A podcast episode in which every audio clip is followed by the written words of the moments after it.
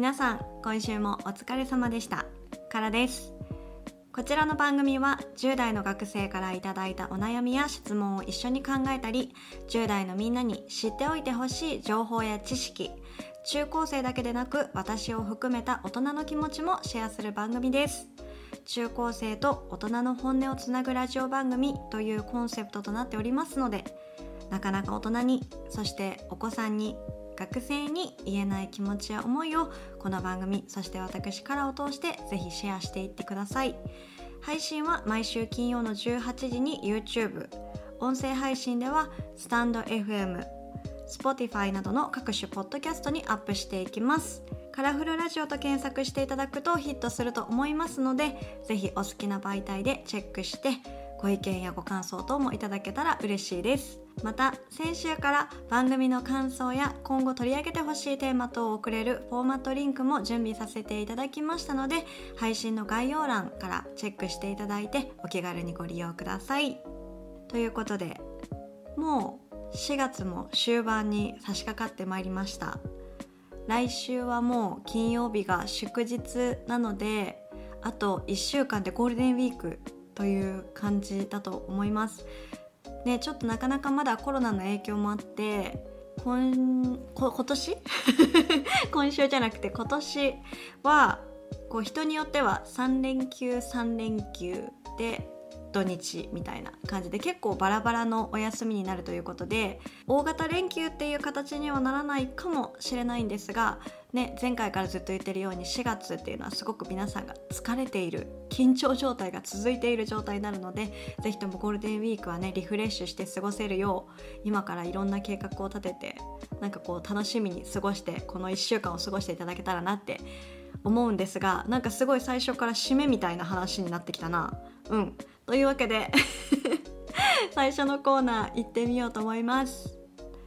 10代のリアルな声を届けようカラフルレター。こちらのコーナーは実際に10代の学生から私に届いた悩み相談とそのやり取りを紹介させていただきます。学生の子たちはこれを聞いて悩み相談をしたいなと思ったらインスタグラムの DM からメールをお願いします。名前や学校名と個人情報は匿名で大丈夫です。ただしもしよろしければやり取り内で呼ぶ呼び名を、えー、教えてもらえると助かります。こちら本名じゃなくて大丈夫です。ニックネームとかあの普段呼ばれてるものでもいいしもう全然関係ない名前でも大丈夫です。とにかく私とのやり取りの中でこうね名前が呼べた方がいい場合があるのでそこを教えてもらえると非常に助かります。というのとあとは自身の悩みについての詳しい状況だったり具体的な内容を自分のできる範囲で構いませんので記載していただければなと思います。そしてこれを聞いての感想や思い実体験に基づくアドバイス等があれば中高生だけでなく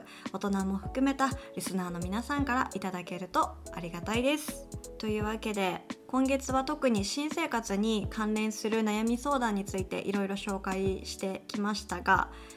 今日はまた少し違う形でのアプローチになるのかなと思うんですが新生活始まっていろんなところで自己紹介をしたり自分の情報を話すっていう機会があると思うのでよかったらこちらの相談を聞いていただければなと思います。悩みがあり DM させていただきました。私はよく嘘をついてしまう癖があります。今日住んでいる家のことになって思わず高層マンションだよと言ってしまいました。今になって罪悪感でいっぱいです。しかもでたらめな回数まで行ってしまい後で調べてみたところそんなマンションはありませんでした。今さら謝るわけにもいかずこのまま嘘をつき続けなければならないのですがでたらめな数字を言ってしまったことでいつバレるかわからないので恐ろしいです。こんなことなんで言ってしまったんだろうと心の底から後悔しています。どうすればいいのでしょうか？という相談メールをいただいております。皆さんはこんな経験ありますでしょうか？ありますでしょうか？ちょっと日本語おかしい？ありますか？たまに私日本語おかしくなっちゃって本当にすみません。うんでも私はこれ結構わかるなと思っていてうんなんかこうその場のノリというか雰囲気的にこうちょっと盛っちゃう癖は確かに私昔結構あって、まあ、今もあるかな。ちょっとオーバーに伝えちゃう。なんかこう面白ければいいかなみたいなところがちょっとあってだからすごくねこれ共感できるなって思ったんですよね。こう盛るっていうのも一歩間違えてしまえばこう付け加えた一言によってはそれは事実ではない場合もあるじゃないですか。だからそういうのは本当に気をつけなきゃなって確かに私も学生時代にすごく思っていたなって感じていました。ただ大人になってこういうメールをいただいた時に感じるのはまあ私ね相談もらってこういうことを言っちゃいけないなってすごいいつも思うんですけどなんかすごい可愛いなって愛おしいなって思ってしまうんですよね。よくないのかもしれないけどね。うん。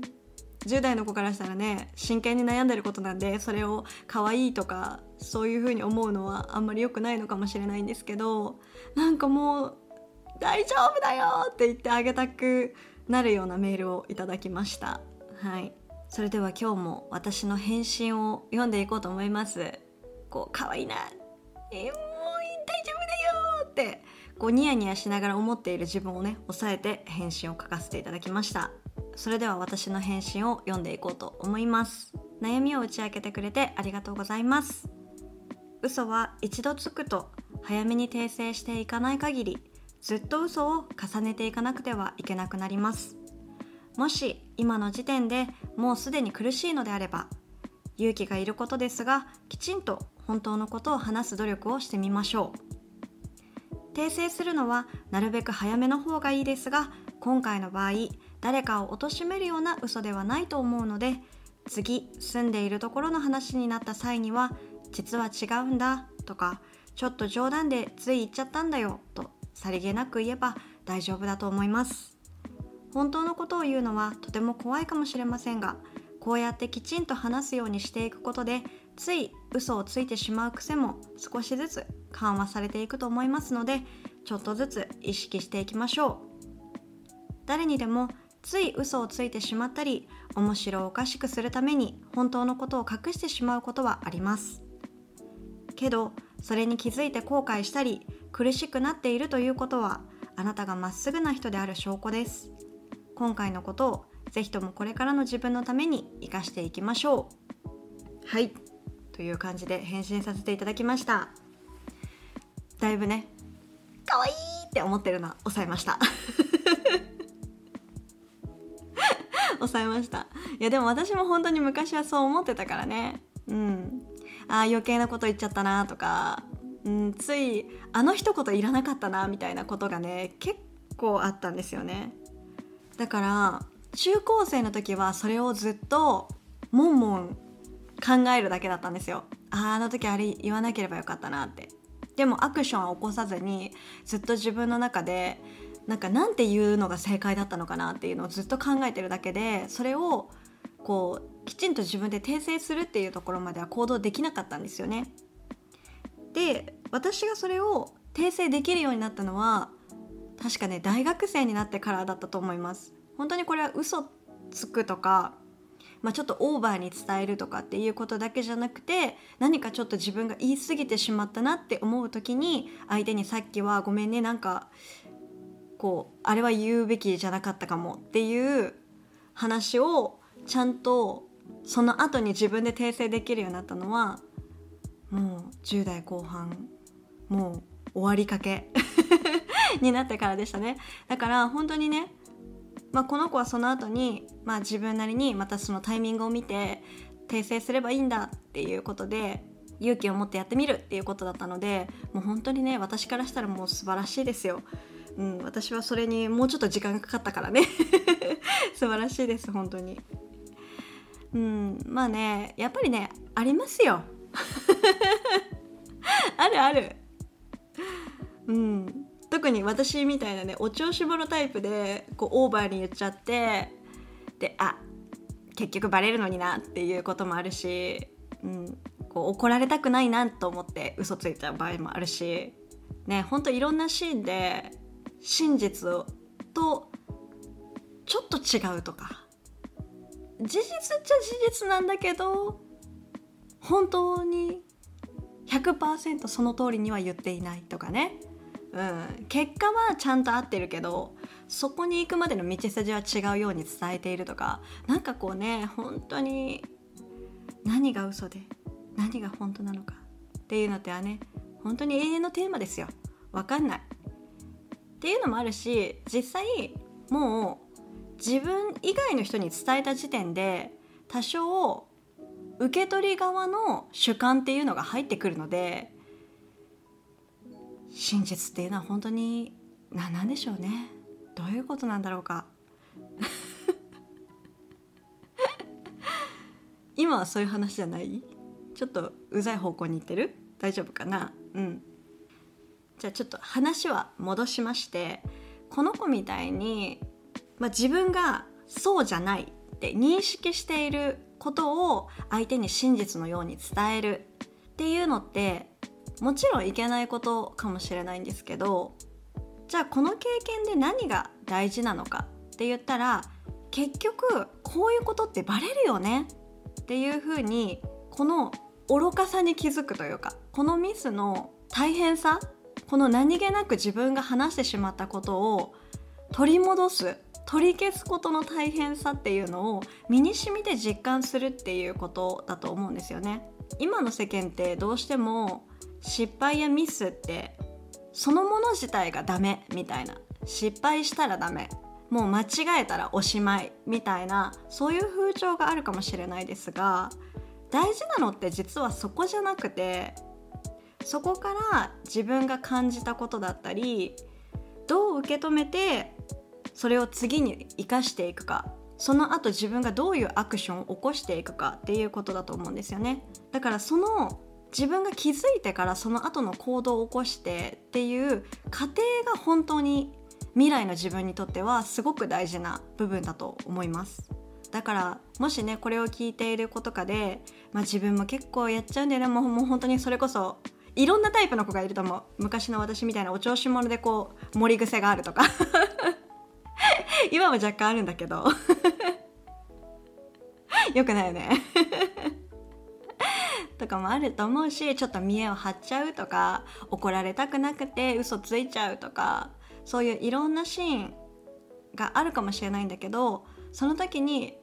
ちょっと一回立ち止まって考えてみてほしいんだけどミスだったり失敗だったり何かにねこうつまずくっていうことは誰にでもあるから本当にそれ自体が決して悪いわけでもないしそうしたらおしまいっていうふうにも思わないでほしい。そこからどうするかっていうことなのでもう全然そこでなんかあもう私嘘ついちゃったからおしまいって思わなくても大丈夫です。もうこの失敗しちゃったからもうダメだって思って嘘をつく必要も本当はないのよ。別にない。うん。でもしそれでもあ嘘ついちゃったってなったらもうそのミスも大丈夫。もうそうそうじゃありませんでしたって。言ったらおしまい。そこでそこでようやくおしまい。それは。うん。そういつだってねそこからそこからなので。うん。その時立ち止まってどうするか。この後の自分のためにできることって何かな？何したら自分が未来の自分がもっと楽できるんだろうってそういうこと考えていけば全然大丈夫なのではいよかったら皆さんもちょっとねリラックスして なんかこうつまずいた時こそ何をしたら自分が楽になるのかっていうのをこうねちょっと自分と対話しながら見つけていってほしいなと思います。ではそんな感じで次のコーナー行ってみたいと思います。続いてのコーナーは10代の君を思う大人戦士カラフルライフ見守り隊のコーナー。こちらのコーナーは10代の学生に知っておいてほしい情報や本当は言いたいけどなかなか言えない大人たちの本音をシェアしていくコーナーです。今日は一番最初にゴールデンウィーク前というお話もしたんですが連休前ということでいろんなね休みの過ごし方をする方がいらっしゃると思うんですがちょっとここで私のおすすめのためになる YouTube チャンネルを紹介しようかなと思っております。と言ってもですねただの YouTube チャンネルじゃないまあ私個人のさ 好きな YouTuber なん多分誰も興味ないんじゃないかなって思うのでそういうことではなくて中高生の皆さんにそしてこれはある意味大人の皆さんにもとても参考になる YouTube チャンネルじゃないかなということでおすすめさせていただこうかなと思います、えー、どういったジャンルかと言いますと性教育を取り上げているコンテンツのおすすめをさせていただこうかなと思っております。こちらでもまた性教育についてはやっていけたらいいなというふうに思っているんですがまだなかなかね準備が整っていないような状況でして。なのでまずは今の時点で私がそれこそ勉強している時に使っている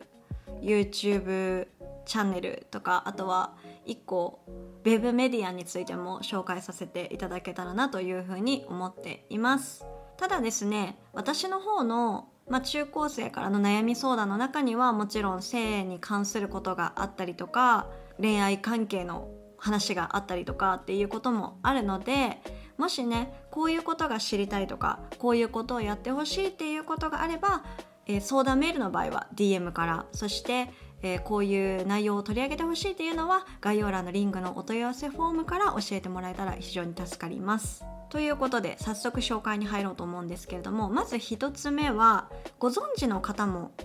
多いんじゃないかなと思うし私も相談を受けて「おすすめ何ですか?」って聞かれたらいろんなところでねこちらの方の YouTube をお答えしているので知っている方も非常に多いと思いますがまずはタレントのシェリーさんがやってる「シェリーのお風呂場」というチャンネルですこれはもう非常にメジャーな性教育 YouTube チャンネルじゃないかなというふうに思っていますでも本当におすすめです。特に性関係の話については女の子は特に聞きづらい部分がすごく多いと思っていて実際メールとかを受けていてもかなりみんな勇気を出して送ってきてくれてるんだなっていうのをすごく感じます。でこのシェリーのお風呂場についてはめちゃくちゃいいなって思うのはもちろん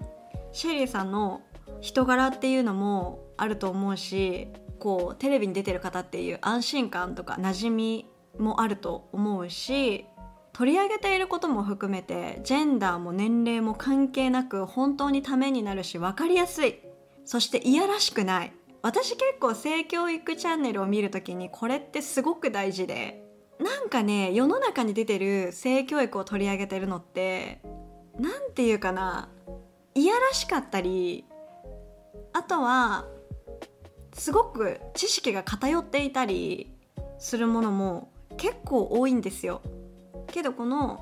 シェリーさんのチャンネルに関しては本当に女の子とかもすごく見やすいと思います。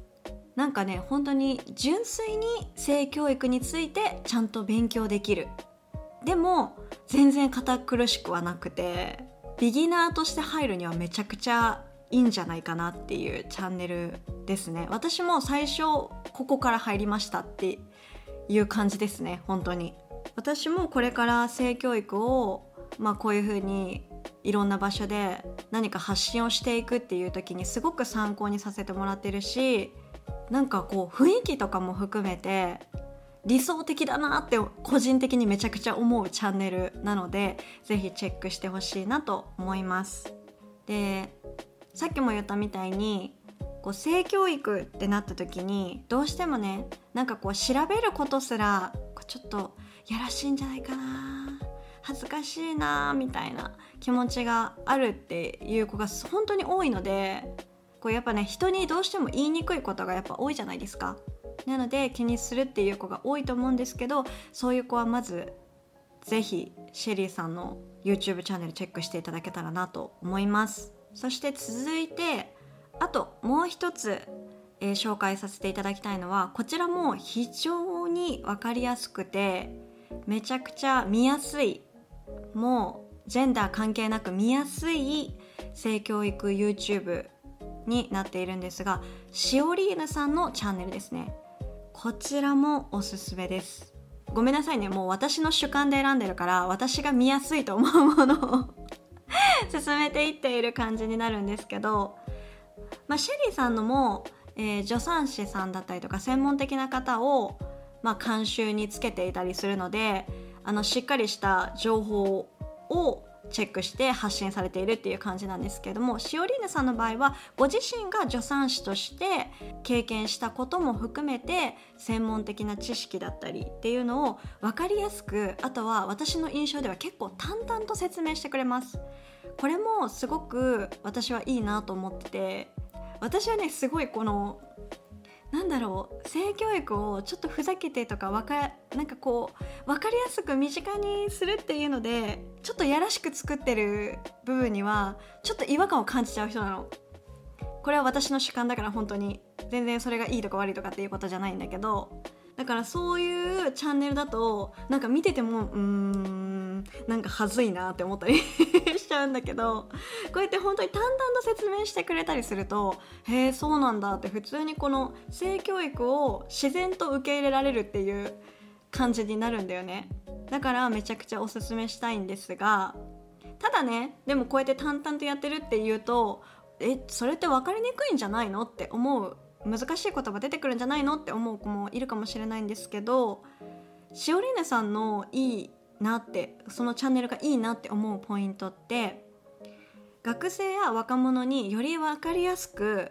身近に感じてもらえるような性教育ドラマっていうのを YouTube 内で配信されてるんですね。でこれは学生のうちに起こるような、まあ、性関連の悩みだったり、まあ、事件だったりっていう出来事のドラマを実際に作ってらっしゃるのでみんなが見るだけであこういうこと思い当たることあるなとかこういう風になったらこうしたらいいんだっていうのを視覚的に学べるのですごくいいなって思います。やっぱりどうしてもなかなか自分に起きないと身近に感じられないっていうことって本当に多いと思うしなかなかねこういう調べるのとか人にシェアするのが恥ずかしいっていうジャンルに関してはなかなかねこう身近に思う身近に考えるっていうこと自体がすごく難しかったりすると思うのでこう見てはーって思えるってすごく大事だなって。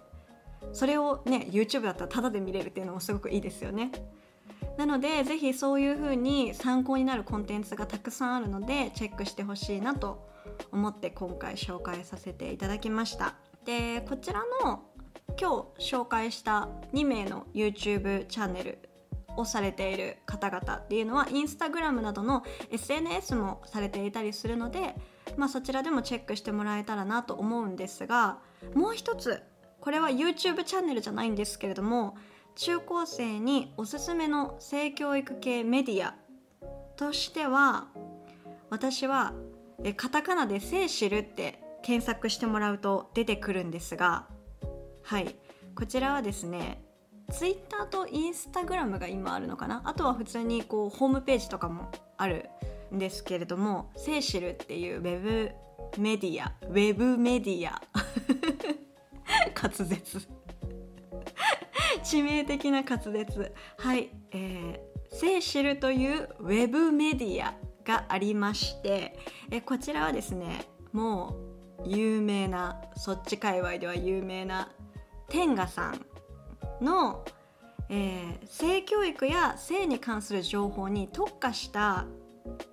天賀ヘルスケアっていうもうちょっとこう健全に性を考えるこう身近に性を考えるこう性教育とか本当になんかそういう悩みそして性に関する情報、まあ、こちらについては天がヘルスケアっていう方についてはあくまで妊活だったりとかこうヘルスケアっていう部分に特化しているんですがそこがさらに さらに、えー、中高生用の性教育に特化したウェブメディアっていうのを作っていてそれが「性知る」っていうウェブメディアなんですね。ウェブメディアってもう何回言った？言いにくい はい。でこちらでも10代ならではの性のモヤモヤに関する情報発信だったり専門知識をかなり分かりやすく噛み砕いて発信してくれているのでめちゃくちゃおすすめです。で YouTube みたいにこう動画だとねやっぱりこう家族でタブレットを前言ったみたいに共有してるとかパソコン共有したりとかってなるとね結構検索履歴が見えたりとかしてあれ性教育の YouTube チェックしてるってこう家族に知られるんじゃないかとかちょっと怖いなとか思うかもしれないですけどこれに関してはインスタグラムとかあとは Twitter でチェックできるので、まあ、もうちょっと気軽にチェックできるかなと思います。でさっき言ってたみたいにね私はね性教育を調べる時にいやらしさがあるのはあんま嫌なのね。あんま嫌だって言うと日本語変だな。うん。なんかねいや違うんだよみたいな。エロいこと考えたいとかそういうことじゃないんだよねみたいな。もう結構今のそれこそ私にとってはねこう学習モードで性教育を勉強していく感じになっているから、うん、そういうのいらんのよねってなっちゃうから割とこう淡々としているものだったりこう普通にこう情報として出しているものの方がすんなり受け入れるっていうこともあるんですがだからこそさっき言ったみたいになかなかジェンダーのことって恥ずかしくて性教育のことって恥ずかしくて人に聞けないっていう子にはチェックしてほしいなって思う部分がもうこのセーシェルについてもイラストもすごく可愛いし結構ポップに作ってあるんですよね。だから全然エロ要素みたいなのがなくて。あくまで性のことを身近に健康的に、まあ、考えられるように情報を集めていけるようにされている発信になっているのでよかったらぜひチェックしてみてほしいなと思います。そして今回紹介したシェリーさんのチャンネルそしてシオリヌさんのチャンネルそしてセイシルのウェブメディアっていうところに関してはあくまでこう中高生に向けてまあ、あとは10代20代の若い世代の子に向けて発信されている方っていう風になっているんですが正直これはね大人の方にもぜひ見てほしいなって思います。まあ、私たち学生時代の頃の性教育って考えると私はねまだ何を学校で学んだんだっけって思っちゃうレベルでした皆さんの学校がどうだったかっていうことはちょっとわからないですが正直まあ、自分自身の経験でしか話せないっていうことが結構多いんじゃないかなと思います。でそういう風な親御さんも多いと思うし分かってはいるけどじゃあいざどうやって伝えたらいいんだ？どういう言葉で伝えたらいいんだっていうのはなかなかまた難しい問題になってくるのかなと思うのでそういう部分でもあこういう言葉を使えばいいんだとか本当に新しい言葉もたくさん出てたりとかもう新しいグッズみたいなのもたくさん出てるんですよね。なので考え方も全然私たちが学生の頃からもうはるかに変わってるっていう感じで日々進化してるっていう状況なので大人の方でもすごく参考になると思うので是非チェックしていただければなと思います。ということでわーっと喋ってまいりましたが いかがだったでしょうか？いやーね、うん、性教育についてももうちょっとね私もしっかり勉強したいなっていう部分もあるのでねゴールデンウィークそういうことも勉強に時間を当てたりとかあとは本当は動画もねカラフルラジオ以外にも出したいなって思っているやつがありましてそちらの編集がなかなか進んでおりません。笑い事じゃないか。笑い事じゃなかった、うん、そちらの方もね是非やっていこうかなと思っております。ゴールデンウィークどう過ごすかをねこの1週間皆さんやりたいことやってみたかったことずっと後回しにしてきたこと。そしてとにかく休ませたいなと思う自分っていうところとねいろいろ折り合いをつけながら計画を立てて少しでもね自分の中のワクワクを育てながら来週からのゴールデンウィークを楽しみにしていきましょう。そしてまあ今週もね皆さんそれぞれ1週間めちゃくちゃ頑張って過ごしてきたと思いますので土日はねもうゆるくまたありと過ごしていきましょう。そしてねちょっと来週からのまたエネルギーを貯めて来週はねこうちょっと先の楽しみを見つけながらワクワクして過ごせるように調整していきましょう。ということでまたお会いしましょう。からでした。バイバイ。